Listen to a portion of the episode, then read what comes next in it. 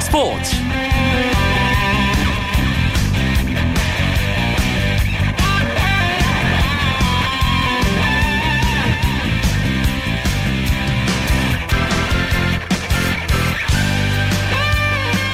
안녕하십니까. 화요일 밤 스포츠 아나운서 이광용입니다.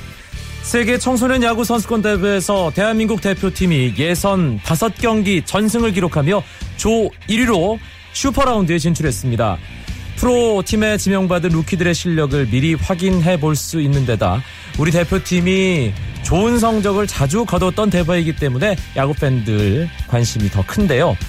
화요일 스포츠 살롱 시간에 김은식 작가와 함께 세계 청소년 야구 선수권 대회에 얽힌 이야기 나눠보는 시간 갖겠습니다. 또 화요 초대석 시간에는 요즘 K리그 클래식 대세팀으로 떠오른 성남FC 김학범 감독과의 만남도 준비했습니다.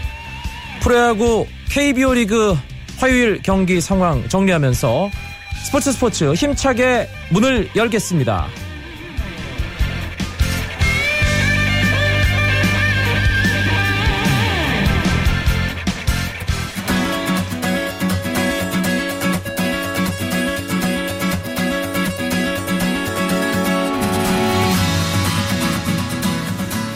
프로야구 화요일 경기 5개의 구장에서 경기가 지금 펼쳐지고 있습니다. 승차 없이 5위와 6위에 자리하고 있는 한화와 기아가 만난 대전구장 경기 8회 말이 진행되고 있는데요. 한화가 앞서 나가고 있습니다. 스코어는 8대2 6점 차고요. 오늘 한화는 1회 1점 그리고 3회 말에 5점 초반부터 리드를 잡아 나갔습니다. 그리고 기아의 투수 홍건희 선수를 잘 공략했는데요.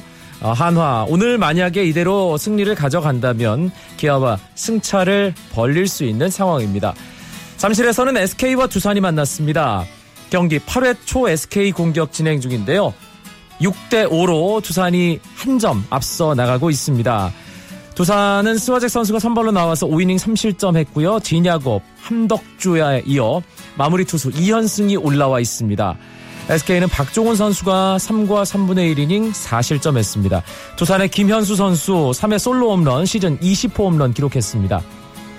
목동 LG와 넥센이 만났는데요. 넥센 박병호 선수가 오늘 3루수로 선발 출장해서 큰 관심을 모았습니다. 경기 넥센이 11대2로 LG에게 크게 앞서 있는 9회 초 상황입니다. 넥센 홈런 3방 나왔습니다. 유한준 5회 3런 22로 자신의 프로 한 시즌 최다 홈런 기록 세웠고요. 서동욱 선수가 5회 2점짜리 그리고 박병호 선수가 6회 2점짜리 홈런 시즌 47호 홈런 기록했습니다. 넥센 피어밴드 6이닝 2실점 승리 투수 조건을 갖춘 상황입니다. 마산 경기입니다. 1위 삼성과 2위 NC가 제대로 만났는데요. NC가 2회 말에 삼성 킬러로 불리는 손시현 선수의 투런 홈런을 앞세워서 석점을 뽑으면서 3대0으로 앞서 나갔습니다. 하지만 삼성이 4회 초에 1점, 7회에 1점, 8회에 2점 경기를 뒤집었습니다. 8회 말 NC 공격이 진행 중인 상황에서 삼성이 4대3으로 앞서 나가고 있습니다. 울산 KT와 롯데 5대5로 맞선 9회 초가 진행 중입니다.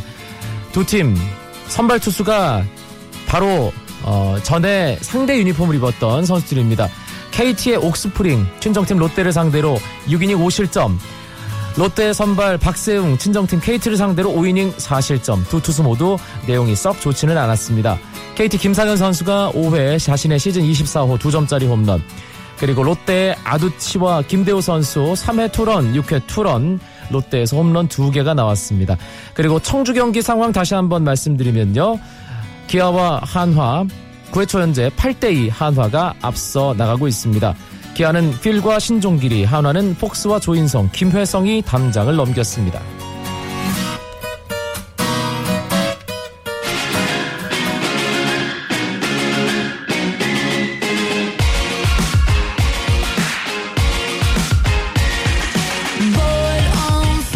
한 주간의 스포츠계 화제의 인물을 만나보는 화요 초대석 시간입니다. AFC 챔피언스 리그가 펼쳐지던 지난 5월 이 팀의 놀라운 활약을 지켜봤습니다. 그리고 8월에서 9월로 넘어가는 K리그 클래식에서 다시 한번 이 팀의 무서운 상승세를 만났습니다. 김학범 감독이 이끄는 성남FC인데요. 화요초대석 앞서 예고해드린 대로 성남의 학범 쓴 김학범 감독 만나봅니다. 감독님 나와 계시죠? 예, 안녕하세요. 김학범입니다. 대세팀입니다. 성남FC. 예, 요즘 감독할 만 나시겠어요? 글쎄요. 그래도 힘드네요. 지난 5월에 배웠을 때보다 목소리가 훨씬 힘이 느껴지는데요. 아, 그렇습니까? 네. 네. 아, 요즘에 성남 10일 11경기 연속 무패. 물론 지난 주말은 아쉽게 패배를 당하긴 했지만 분위기가 좋다 보니까 성남의 팬들이 들썩이고 있습니다. 주말 28라운드 10,000명 넘는 관중이 탄천을 찾았다고요? 예, 12,000명이 들어왔습니다. 아, 얼마 만인가요, 이게? 글쎄, 거의 뭐 한두 번 있었을 일일까 이렇게 싶은데요. 예전에 김학범 감독 한창 성남 전성기 이끌었던 2000년대 중반 그 이상의 분위기죠, 지금? 지금 동남 시민의 열기는 그 이상을 넘어서고 있습니다. 아, 대단합니다. 왜냐면 이건 어떤 동원도 아니고 자발적인 참여고 또 선수들이 열심히 하는 모습을 보면서 찾아오는 거기 때문에 굉장히 아주 고무적이라고 볼 수 있습니다. 성남FC로서는. 감독님 취임 1년도 채 되지 않았는데 이렇게까지 하셔도 되는 겁니까? 제가 한 게 아니라 선수들이 한 것 같습니다. 네, 주말 경기 살짝 돌아보겠습니다. 전북과 성남의 대결 기대하신 팬들 상당히 많았는데 1대0으로 전북이 이겼습니다. 결승골이 페널티킥이었는데 여러모로 좀 아쉬움이 남는 그런 경기가 됐습니다. 결과적으로. 예, 그렇죠. 사실 전북하고 박빙의 승부를 펼치면서 우리가 페널티킥으로 골을 내줘서 우리가 1대0으로 졌는데 사실 경기 내용이라든지 이런 부분들은 굉장히 박빙으로 갔었습니다. 그래서 저는 선수들한테 고마운 부분은 뭐냐면 그전에는 뒤로 빼는 엉덩이로 뒤로 빼고 붙었다 하면은 이제는 서로 맞불을 놓으면서 붙었다는 게 그런 부분이 이제 우리 성남FC가 많이 발전했던 모습을 보여주는 거 아닌가 이렇게 생각했었죠. 네, 그 페널티킥 판정과 관련해서 논란이 조금 있는데 감독님 어떤 거기에 대해서 하실 말씀 없으십니까? 예, 판정은 판정이고요. 어차피 끝난 것 같고 사실 논한다는 건 좀 그렇고요. 네. 그러니까 우리도 그것도 어차피 판정이 내렸으니까 우리가 받아들여야 될 부분 중에 하나라고 생각하고요. 또 그거를 이제 앞으로 사전에 나지 않도록 우리 선수들 자체가 이제는 조심해야 될 부분이 요즘 이제 주심들이 굉장히 페널티 에리아 안에서의 그 판정을 굉장히 많이 불어대고 있거든요. 그러니까 이제 조금만 잡거나 조금만 밀쳐도 이제 과감하게 불어버리기 때문에 그거는 이제 선수들한테도 주지시키고 있습니다만, 그러니까 선수들이 조심을 해야 됩니다. 아, 더 주의해야 된다. 그렇죠. 네. 1라운드, 전북과의 그 공식 개막전 원정 경기. 제가 피치에서 지켜봤던 거 기억하시죠? 예, 기억납니다. 그 감독님 조금 전에 하셨던 그 선수들이 뭔가 뒤로 빼고 경기를 하다가 이제는 맞부딪힌다는 게 저는 그 1라운드와 28라운드의 직접적인 비교를 통해서 확실하게 와 닿았습니다. 경기 할 때 한 라운드 거듭될수록 변해가는 선수들의 모습 또 그라운드에서의 모습 보면서 감독님으로서는 어떤 마음을 느끼실지가 궁금한데요. 다시 얘기하면 그때 첫 경기 개막전을 우리가 했을 때 상당히 우리가 뒤로 물러서서 경기를 하면서 사실 경기도 2대0으로 지고 그래서 이렇게 해서는 경기는 안 되겠구나. 선수들이 아직 패배의식을 못 걷어냈기 때문에 지더라도 전진을 시켜야 되겠다. 그래서 사실 두 번째 전북전은 우리가 한 골을 먼저 먹고 2대1로 또 경기를 뒤집었거든요. 그랬죠. 예, 그리고 이번 세 번째는 그랬는데 선수들이 일단 패배의식을 걷어내면서 이제는 어느 팀하고 붙어도 지지 않는다 이런 자신감을 갖고 경기를 하는 것이 저희 지도자로서는 굉장히 보람 있는 일이에요. 얘네들이 이제 이런 부분이 많이 바뀌었구나 하는 생각을 갖고 있기 때문에 그전에 올 초에 성남이 보여줬던 모습하고 또 지금에 보여주는 경기력은 또 상당히 차이가 있다고 저도 생각하거든요. 네. 그래서 그런 것을 따라주고 힘들어도 묵묵히 쫓아온 선수들한테 일단 고마움을 표해야죠, 저는. 아, 알겠습니다. 특히 성남이 11경기 연속 무패, 12경기 때도 딱 한 골 페널티킥으로 허용을 했습니다. 정말 실점을 하지 않는 축구를 보여주고 있거든요. 그 중심에 학범슨의 비밀 노트가 있다고 들었습니다. 비빌 롯데는 없고요. 예. 김태균 선수를 필두로 해서 사실 수비 라인에 임채민 선수가 사실 부상당한 것이 우리 수비 라인에는 굉장히 큰 구멍이었는데 네. 그 자리를 또 김태균 선수, 장성훈 선수가 아주 충실하게 메꿔주고 있고 또 이번에 신인 이태희 선수가 아주 또 생각보다도 굉장히 잘해주고 있고 또 부산에서 그전 성남 멤버죠 장하경 선수 이러면서 조합이 사실 시간이 걸릴 줄 알았는데 빠른 시일 내 조합이 맞으면서 선수들이 그 몸을 날리면서 또 수비를 하다 보니까 네. 아 그런 좀 투혼을 보여줘서 사실 실점을 안 했지 우리가 뭐 실력이 높아서 실점을 안 한다고는 생각 안 하고 있습니다. 아 제가 이 김학범 감독님 때문이다, 김학범 감독님의 능력 때문이다라고 이제 계속 찌르면 감독이 피해가시는데요. 예. 축구는 감독의 스포츠다. 이 감독이 누구냐에 따라 팀 성적이 좌우되는 그런 것을 축구팬 여러분들 많이 보셨습니다.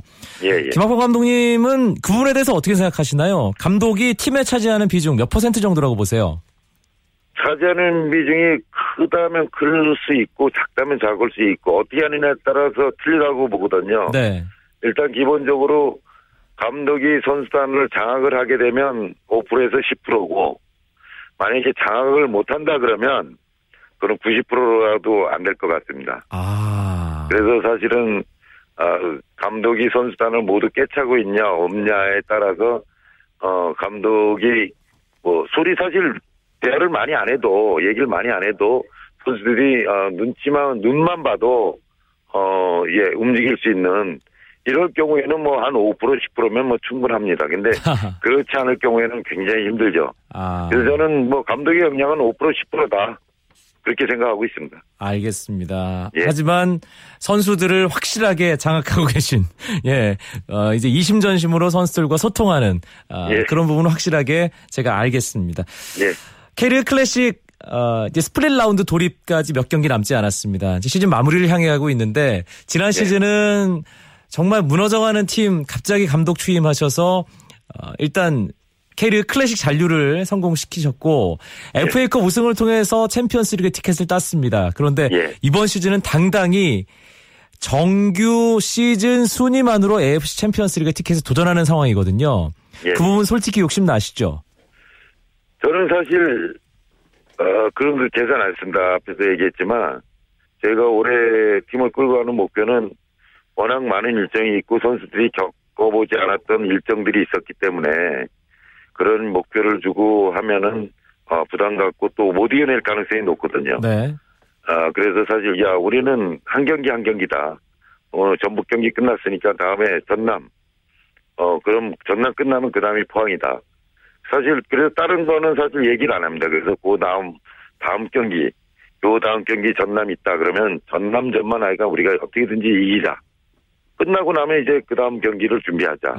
사실 그런 취지하에 또 뭐 그런 목표를 세우고 사실 올 시즌은 이제 운행을 하고 있습니다. 그래서 어떤 또 그렇게 걷다 보면 또 우리가 원하는 성과도 또 얻을 수 있지 않겠냐 이렇게 생각하거든요. 네. 그래서 저는. 한 걸음 한 걸음 우리가 앞에 있는 것부터 해치우고 나가자 이런 각오로 준비하고 있습니다. 알겠습니다. 선수들이 그동안 겪어보지 못했던 여러 가지 것들 그 가운데는 챔피언스리그도 포함이 되어 있습니다.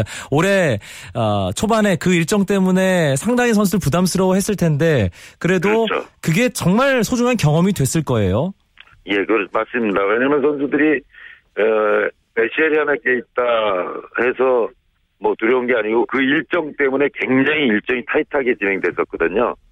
뭐 한 달에 뭐 8경기, 9경기씩 또 이어서 그냥 뭐 11경기, 12경기씩 사실 선수들이 경험해본 선수들이 한 2명 정도 있었을까요? 나머지 선수들은 경험이 없어서 그런 부분들을 사실 해치고 나가는데 과연 이 선수 갖고 이 스쿼드 갖고 사실 헤쳐나갈 수 있을까? 저도 반신반의했었죠. 네. 근데 다행히도 선수들이 부상이 안 나면서 한 경기 한 경기씩 잘 치렀기 때문에 이제 앞으로 스플릿 가기 전에 5경기 남았는데요. 예, 지금서부터 걸어온 길보다 더 힘들게 준비해야 될 것 같습니다. 알겠습니다. 예. 성남FC가 국가대표 또 한 명 배출했습니다. 황의조 선수. 예. 예. 감독님 입장에서도 분명히 뿌듯하실 텐데 황의조 선수에게 어떤 이야기를 해주셨을지도 궁금한데요. 황의조 선수 앞으로 제가 볼 때는 우리나라 스트라이커 계보를 충분히 이끌고 갈 그럴 자질을 갖췄던 선수라고 생각하고 또 그렇게 보고 있고요. 사실 저는 선수들한테 그런 데 갈 때 잘 얘기 안 합니다. 그냥 한번 갔다 와 이러고 식으로 얘기를 하는데 예, 뭐 어차피 선수는 가서 자기가 이겨내야 되거든요. 그 경쟁에서 스트라이커 경쟁에서 이겨내라. 넌 충분히 이겨낼 수 있다. 또 어차피 선수 뭐 한 번 들어왔다 그만두는 거 아니니까 편하게 가서 하라. 그렇게 말씀 주문을 했죠. 네, 바로 지난주에 저희가 황의조 선수 인터뷰를 했고요. 또 예. 이번 주에는 김학범 감독님을 만나고 있습니다. 성남FC 응원하시는 분들은 뭐 기분 좋을 수 있지만 다른 K리그 클래식 팬들 입장에서는 성남FC만 너무 편애하는 거 아니냐 그렇게 예. 생각하실 수도 있는데 그만큼 성남이 최근 들어서 좋은 모습을 보이고 있기 때문에 저희가 예. 2주 동안만 좀 편애를 하겠다는 그런 말씀 다시 잠시 드리고요. 예. 선수들에게 애정 표현을 자주 하시는 편인가요? 김학범 감독님? 저는 잘 안 해요. 네. 네, 잘 안 하고, 사실 제가 뭐 선수라고 하면 농담도 많이 합니다. 아. 예. 그러면 이 시간을 빌려서, 예, 성남 그동안 예, 정말 어려운 상황 잘 버텨주고, 2015 시즌 잘 이끌어오고 있는 선수들에게 애정 표현 한번 진하게 하실 수 있을까요? 글쎄요, 약간 지금 해온 것만으로도 굉장히 고맙습니다. 근데, 앞으로 남은 게 더 중요하기 때문에 우리가 긴장 풀지 말고 진짜 한 경기 한 경기 더욱 뭐 그전에 100%로 준비했다면 지금 뭐 한 200% 이상의 준비가 필요한 거니까 뭐 선수들은 네. 더 준비를 단단하게 하고 훈련에 힘해야 될 것 같다. 이런 말을 전하고 싶습니다. 알겠습니다. 애정 표현을 요청했더니 잔소리를 하시는 김학범 감독이셨고요. 마지막으로 성남을 더 뜨겁게 응원해주고 있는 팬들에게 끝인사 남겨주시죠. 성남FC 우리 팬 여러분들 진짜 고맙습니다. 이 진짜 관중수가 조금씩 늘어나는 것을 보고 저도 더 열심히 하겠다고 생각을 많이 하고 있거든요. 그래서 계속해서 이런 소원을 보내주시면 우리 선수들 또 감독인 저를 비롯해 코칭들의 모든 걸 다 던져서 열심히 하겠습니다. 그러니까 꼭 많이 오셔서 저희들 격려 많이 해주십시오. 감사합니다. 알겠습니다. 최근 K리그 클래식 대세 팀이죠. 성남FC의 김학범 감독님이었습니다. 감독님 고맙습니다. 예, 고맙습니다.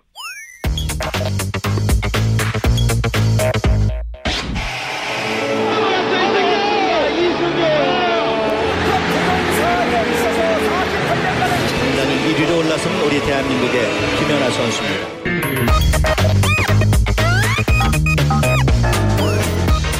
스토리가 있어 더 재미있는 스포츠 화요일의 스포츠 살롱 시간입니다. 김은식 작가와 함께하겠습니다. 어서 오십시오. 예, 안녕하십니까. 오늘은 야구 이야기로군요. 예, 일본에서 지금 세계 청소년 야구 선수권 대회가 한창 열리고 있죠. 예, 그동안 뭐 이 대회에서 우리나라가 워낙 뭐 좋은 성적을 거두기도 했고요.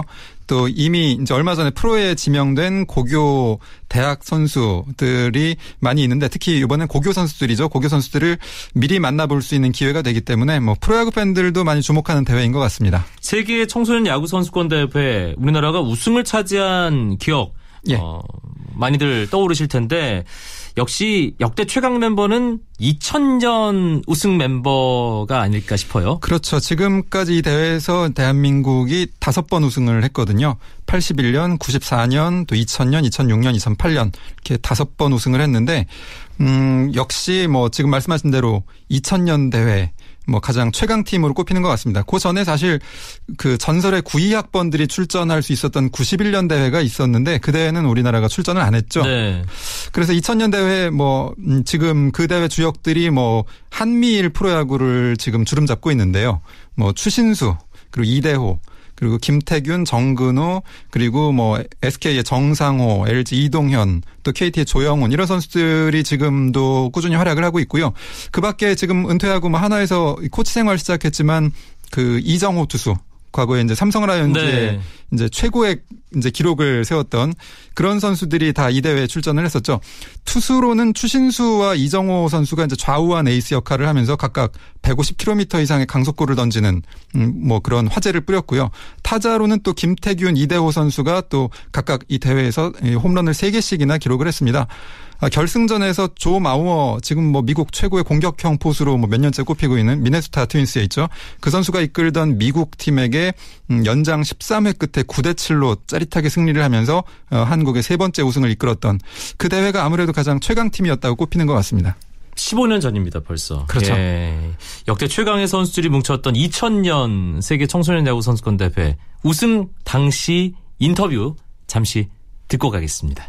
벤치 있는 선수 있는 대로 시합나간 선수 도와주고 한마음이 돼가지고 이게 큰 힘이 돼가지고 오늘 미국을 이긴 것 같습니다.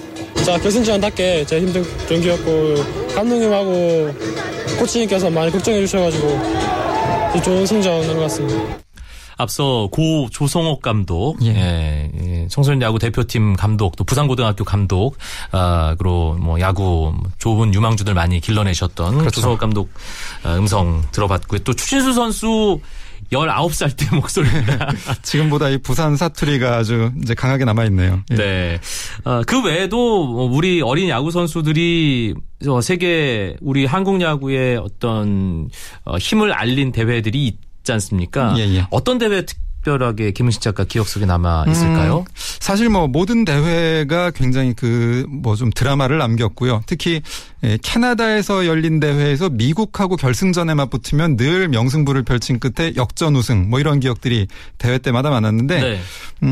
뭐 81년도에 선동열, 94년 김건덕, 뭐 2000년 추신수, 2006년 김광현, 2008년 성영훈 이렇게 우승할 때마다 또 MVP를 배출을 했고요.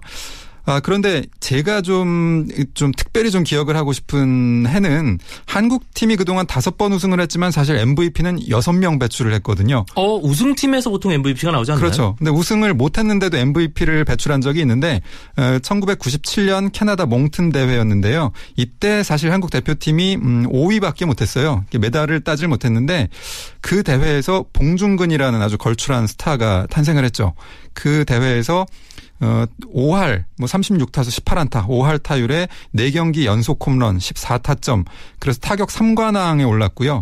이 대회 성적을 통해서 이제 국제야구연맹에서 선정하는 올해의 선수에까지 선정이 됐었는데 더 놀라운 건 이 대회 때 이 봉중근 선수가 고2였다는 거죠. 2학년으로 출전을 해서 에이스, 뭐 투타 양면에서 에이스 역할을 했고요.